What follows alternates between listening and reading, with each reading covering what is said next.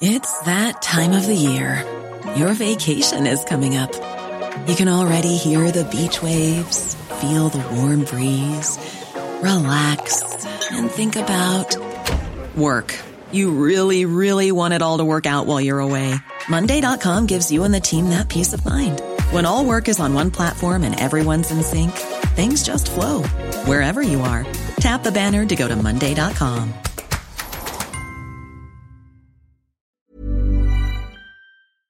Do you know a student getting ready to go to college? Or are you looking at going back to school yourself? The Woodward Hines Education Foundation and the Get to College program help more Mississippians get to and through college to get certificates and degrees that lead to meaningful employment. They offer free college planning advice, including hands on FAFSA completion assistance through in person or virtual appointments. Visit gettocollege.org to learn more.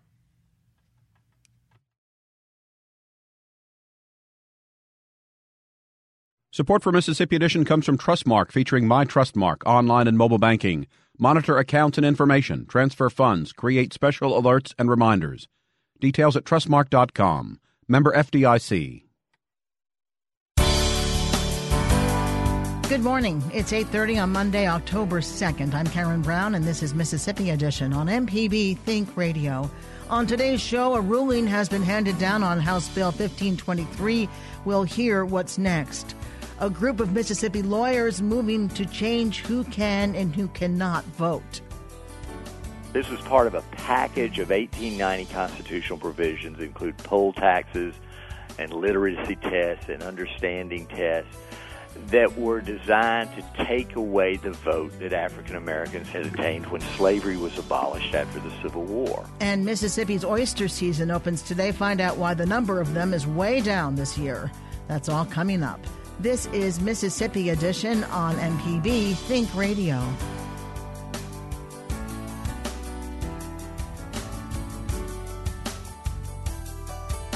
Mississippi's controversial House Bill 1523 will now go into effect across the state.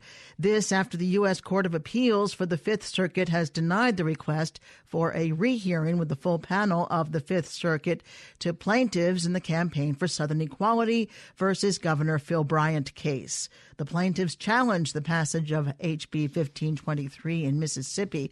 The bill authorizes Mississippi officials and service providers, such as doctors and store owners, to recuse themselves from serving LGBT individuals on the basis of three specific religious beliefs about gay marriage, transgender individuals, and sex before marriage. Critics say the law is discriminatory and anti LGBT. Supporters say the law protects religious beliefs. Jasmine Beach Ferrara is executive director of the Campaign for Southern Equality. She joins us live this morning. Jasmine, good morning. Good morning. Thanks for having me on. Thank you. Uh, now, according to 2016 data from the UCLA School of Law, Mississippi is home to 60,000 LGBT adults, an estimated 11,400 tra- transgender youth and adults. The state is also home to 3,500 same sex couples and has the highest rate in the nation of same sex couples raising children at 29%. What effect could this have on that pretty large population? Absolutely. Well, what we certainly know in those numbers is that LGBT people uh, live in every town and county across Mississippi. And as we look at this law scheduled to go into effect on Friday, October 6th, we're deeply concerned about the way that it targets LGBT people for discriminatory treatment. Um, and we want to make sure that folks know that our community is coming together um, the Campaign for Southern Equality is opening up a hotline to offer support and resources to anyone who experiences discrimination, whether that's in a restaurant or a doctor's office or a Mississippi state office. And folks can learn more about that at southernequality.org. Now, how would this affect the move to block House Bill 1523, or are there are, are there plans to do that to file file another lawsuit?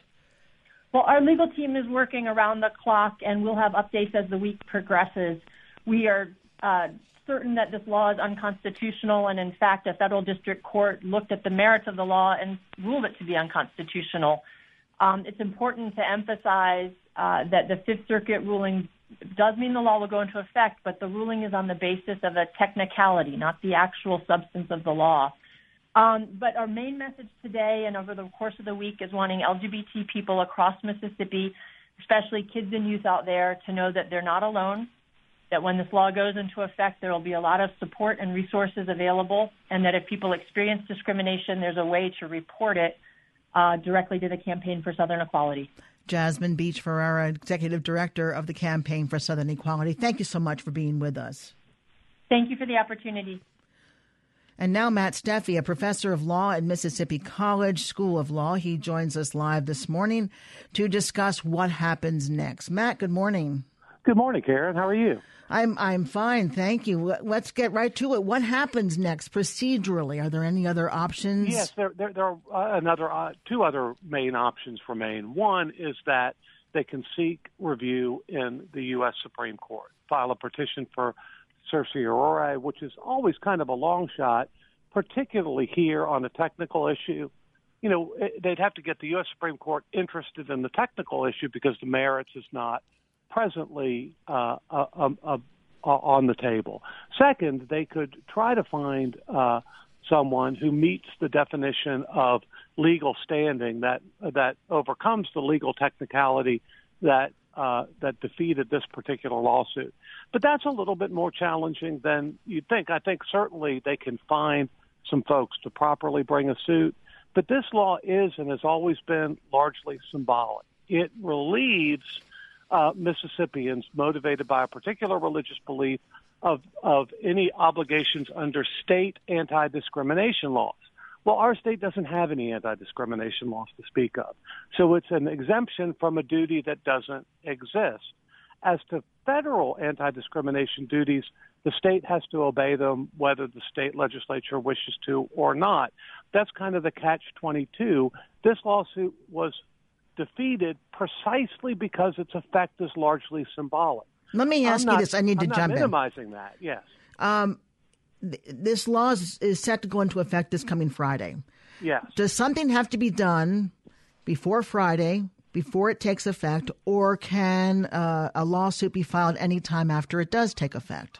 The lawsuit could be filed today, but the, the lawsuit can be filed today. Uh, uh, as to the main point, the, the, the law will go effect on on its own uh, by the as a natural consequence of the outcome of this decision. So the law will take into effect telling Mississippians if you hold these three religious beliefs or one of them, you don't have to obey state anti-discrimination laws. Of course, that begs the question of what state anti-discrimination laws we have, and the answer to that is essentially none. The restaurants aren't under a duty under state law not to discriminate. They're under a duty under federal law, uh, and, and, this law can't uh, can't have any effect on federal law. So it does. It makes no difference uh, because it, it, is a federal law. That's right. The federal law always trumps state law, regardless of the subject matter. It does make a difference in the way that your previous guest indicates. It sends a message that certain religious beliefs in the state of Mississippi are privileged, that certain uh, that LG, members of the LGBT community have fewer legal rights and may less be fully citizens enjoy the full benefits of citizenship. We need to end it right there, unfortunately. Matt, thank you so That's much for right. being with us. Appreciate My pleasure, it. Karen. Sure. We are trying to reach the governor's office for comment. House Bill 1523 will go into effect across Mississippi October 6th. Coming up, a federal lawsuit accuses Mississippi of discriminating against blacks convicted of felonies who've served their time. This is Mississippi Edition on MPB Think Radio. Your home for the arts and music is MPB Music Radio. From classical to bluegrass and everything in between, MPB Music Radio has a sound for every ear. For information on where to find MPB Music Radio, visit MPBOnline.org. This is Mississippi Edition on MPB Think Radio. A group of attorneys is challenging a portion of state law. Mississippi's Constitution bars its citizens from voting ever again after being convicted of certain felonies. The legal group wants the federal courts to remove what it calls an illegal vestige of white supremacy by striking down most of those restrictions. Attorney Rob McDuff estimates more than 50,000 Mississippians have been disqualified from voting since 1994 due to these convictions. He says about 60% of them are black. The suit was filed Thursday in federal court in Jackson by the Mississippi Center for Justice on behalf behalf of two people convicted of forgery and one convicted of embezzlement. Attorney Rob McDuff practices in Jackson. He tells MPB's Desare Frazier more about the suit. This lawsuit is part of an impact litigation initiative that has been launched by the Mississippi Center for Justice along with me. And we have brought this lawsuit, along with some other veteran civil rights lawyers, challenging the provision of the Mississippi Constitution of 1890 that pre- prevents people from voting if they were convicted of certain crimes that the 1890 framers believed were committed mostly by African Americans. This was part of a package of 1890 constitutional provisions, include poll taxes and literacy tests and understanding tests that were designed to take away the vote that African Americans had obtained had attained when slavery was abolished after the Civil War.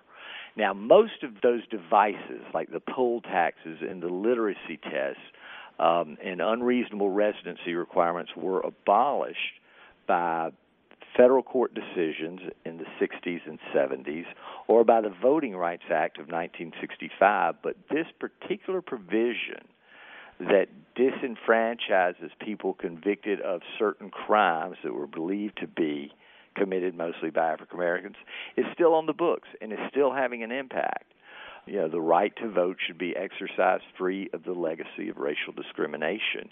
And this particular provision is one of the most significant legacies of, of racial discrimination that is still written into our law. Doesn't this apply to a person of any color? It does apply to a person of any color, but it disproportionately affects African Americans. After sort of reviewing the data, I believe that at least 50,000 Mississippians have been disqualified from voting for the rest of their lives during the past 20 years as a result of convictions of the particular crimes that were set forth in this list, and approximately 60% of those are African American. And that's in a state where, you know, only 35% of the adult population is African American. So it's clearly having a racially discriminatory impact. And, you know, Mississippi needs to move to a fair policy that allows people to vote after they have served their time. But the first step on that road is to is to discard this discriminatory relic of a really shameful time in our state's history. Can't people get their records expunged? No, only people convicted of, of certain narrow felony offenses can get their records expunged. Most of the people who've been convicted of these disqualifying crimes cannot get their records expunged, and, and therefore they can't vote. Many states have, as time has gone by recently, moved away from this notion of disqualifying people for the rest of their lives because of criminal convictions. There are only 10 states in the entire country now that still disqualify give people lifetime disqualifications from voting for being convicted of particular crimes. What crimes fall into expungements and which ones don't? The list of felonies that can disqualify a person from lifetime voting are bribery, theft, arson, obtaining money or goods under false pretense, perjury, forgery, embezzlement, and bigamy. And the word theft has been interpreted to include receiving stolen property, felony shoplifting, robbery, and larceny.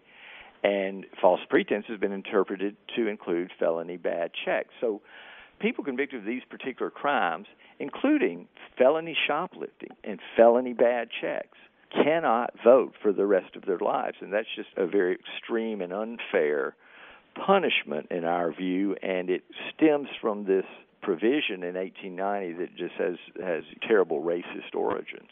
What happens next? You filed the lawsuit. Now, what are the next steps in the process? The Secretary of State is the person we have sued because he administers this law and makes sure that, that people who are convicted can't vote. So he will be filing a response to our lawsuit, and we will just sort of proceed down the line. Um, and hopefully, the judge will see it the way we see it and strike down this particular provision of the Mississippi Constitution so that people who were convicted of these crimes that were included in this 1890 list will now be able to register and vote. Does this mean the Attorney General's office would be the defendant? Yes, the Attorney General's office will be representing the Secretary of State's office in in responding to our lawsuit. Well, Mr. McDuff, we thank you so much for speaking with us. Thanks. Voters amended the Constitution in 1968 to add rape and murder to the list of crimes. The lawsuit doesn't challenge using those two crimes to disqualify people from voting, only the earlier list. Right now, only an act of the legislature can restore someone's voting rights. The lawsuit names the Secretary of State's office because it handles voting operations. The agency says it doesn't comment on pending litigation. In other news, the Mississippi National Guard is sending more than 200 soldiers and airmen in support of hurricane relief efforts in Puerto Rico and the U.S. Virgin Islands. Last week, the Guard's 172nd Airlift Wing and the Tennessee National Guard's 164th Airlift Wing transported various equipment and 72 soldiers to the island islands of St. Croix and St. Thomas from Flowood's Thompson Field. Lieutenant Colonel Jody Smith is director of the Guard's Direct, uh, Directorate of Military Support. He says service members will assist in various logistical support roles on the islands. We're supporting both Puerto Rico and uh, the Virgin Islands with air traffic control because their systems were uh, hit so hard. So there's there's a lot of devastation in all those islands. They're taking everything they can to help sustain and uh, improve life support. MEMA and FEMA have been instrumental in assisting us with the EMAC and uh, helping us work through the uh, processes so that we can ensure that we do everything legally and that our soldiers are taken care of uh, and our airmen who are assisting in any operations. You have contingents from Florida, Georgia, South Carolina, Ohio, um, Alabama. There are quite a few states that are going over there that are familiar with hurricane recovery operations that are there to help the island. Smith said the state's guard also has 23 airmen in both Puerto Rico and the U.S. Virgin Islands due to damage to the region's communication systems. Additionally, there are 14 airmen providing support in Florida and Texas for hurricane relief efforts. Smith expects MSNG service members to remain on the islands anywhere from 21 to 30 days. Coming up, find out why this year's oyster harvest will be smaller than previous years. This is Mississippi Edition on MPB Think Radio. Informative MPB news stories, the local shows you love, up to date severe weather info, and the state and worldwide reach telling the story of Mississippi. You're listening to MPB Think Radio. Our viewers asked, and we said, Great idea. You can now catch your favorite MPB primetime dramas in the daytime. Programs like Doc Martin, Father Brown, Miss Fisher's Murder Mysteries, Death in Paradise, Grantchester, and Call the Midwife. Tune in every weekday from 4 to 5 to catch your favorite PBS and BBC programs exclusively on MPB television. From the Capitol steps to your front door, MPB News covers the state like no one else. Our team of award winning journalists keeps you informed on the news affecting your life. MPB News online at MPBOnline.org and on MPB Think Radio. This is Mississippi Edition on MPB Think Radio. I'm Karen Brown. Oyster season is scheduled to open at sunrise today, so it has opened on the Biloxi Bay Reef. But the Department of Marine Resources says this year's oyster harvest will be limited to 30% of what's estimated to be on the reefs. The agency hopes that limiting the season will give the young oysters on the reefs a chance to grow. Paul Mickle, the DMR's chief scientific officer, says a limited season may help that. He tells MPB's Evelina Burnett why the oyster count is down. The past few years, we've seen a lot of natural mortality. So, in certain aspects of when the northern Gulf of Mexico gets excessive amounts of rain and the temperature regimes are, are a little bit warmer in some seasons versus the average, then the oysters struggle with this and they have mortality or they start to see some die off, and it's, it's from a natural cause, and that, that causes some restriction in harvest, of course. And when our reefs are in in poor condition, we try to recommend to the commission to restrain harvest so we can have some resiliency in our in our oyster reefs. And what was your recommendation this year, and, and what did they approve? Yes, so we recommended a, a limited harvest, around 30% of what our surveys told us that was actually out there in the approved areas. And the commission approved that, and, and that's what the harvest is this year. So the harvest will be around uh, 10,000 sacks. And what are you hoping that having such a small harvest will do? Mm-hmm. Well, we want to maintain you know, userability for the resource to keep folks fishing and bringing in oysters. We have to protect the resource as well. So it's that balance of allowing access while still conserving uh, the resource to allow for harvest in the future. So with the with the young oysters that we see entering the entering the fishery, the oysters. So we want to protect those young oysters so when they reach market size, they'll be abundant. So we have that resiliency in the reefs. And um, is do you think that you know having uh, the thirty percent quota for this year might help with next year, or is it sort of maybe several years, decades before we see the oysters coming back? With restricted harvest, we of course are building it around the future of next season and the season after. With the spat or the young oysters we see entering, there's limited spat for next year. We're, we're, hoping those will grow up. The production in our on our reefs is very high right now, so growth is high. Hopefully, these mortality events are behind us, so these young oysters can enter the fishery. So we're really hoping in the next two years we will really see a large increase in, in, landings and resiliency of the reef. We're seeing more and more oysters starting to enter the marketable three inch size oysters that we all want to see. How does what we're seeing here fit into what other states or areas are seeing in the rest of the Gulf of Mexico? Mm-hmm. That brings in the economics, the market price, what oysters are around Gulf wide. So Florida has seen a large drop in, in, in harvest, and a lot of that's mortality events. Louisiana's seen some drops. The Texas has been ravaged by storms. So we're seeing a large change in the Gulf as far as natural mortality, uh, where the harvest is going to come from in the Gulf. So it's really important that all the states work together understand what's going on, and try to bring in that, that harvest kind of model of retaining resiliency of our oyster reefs, having young oysters enter the fishery. So each state has their strategy, their organization, their capabilities of restricting harvest and still allowing harvest to create that market as well as conservation. And I think all the states are doing a really good job of it. And I think with some more understanding of, of these natural mortality events, we'll just get better and better and, and have more oysters entering our fishery in the future. And I understand there was a, there was a natural mortality event last August. Is that right? That affected this season. Yes. So we had a very wet spring. We had an extremely wet June. It was the wettest June, I think it was over 100 years. So, having that, you have high nutrients that come in from our rivers when you have a lot of rainfall. So, when you have abnormal rainfalls early summer, late spring, then you have the nutrients available. And when you get the heat of the summer coming in, dissolved oxygen starts to become depleted because you have high microbial processes going on from the nutrients, and then you have high temperatures. Water cannot retain dissolved oxygen. Natural mortality events occur. So that's the driving force of this past August. So was it this August, uh, like last month, or like a year ago August? We had one last month and a year ago August, so two separate events. But again, we had two wet springs coinciding with those events. So hopefully, we're out of that natural pattern and these mortality events will go away because we really haven't seen those in the past before. We have a lot of oyster data over a lot of years. We have mortality events, but nothing on that scale. We just really have nothing in our data sets to show what we've seen in the past two years to compare to. So, very atypical, which I am really hoping is in the past and behind us. That's really interesting. Um, would it have been better to not have any oyster season at all this year? No, I don't think. I think some harvest is always important for a reef when a reef allows to grow up, sometimes the mussels move in. The, uh, the oysters don't stay as clean by being worked so much with, with harvest. When you work oyster reefs, it cleans the shells and allows spat to attach to the shell.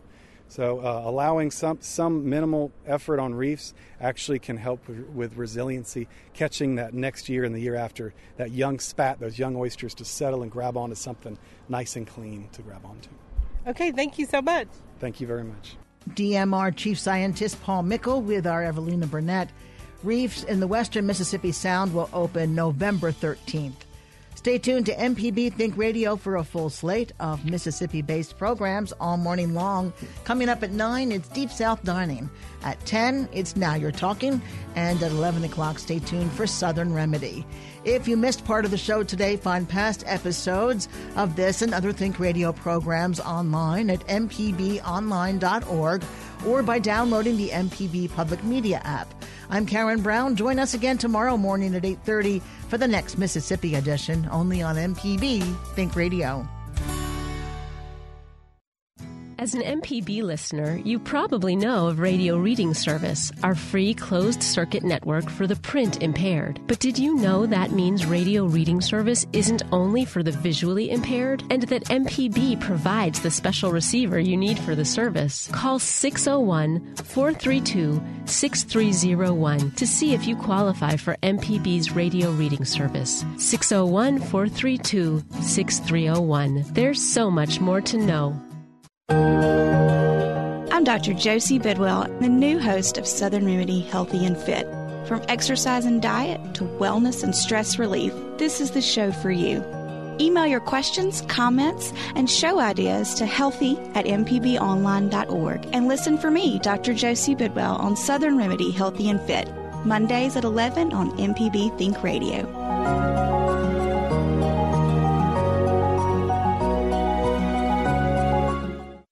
Support for Mississippi Edition comes from Trustmark, featuring My Trustmark online and mobile banking. Monitor accounts and information, transfer funds, create special alerts and reminders.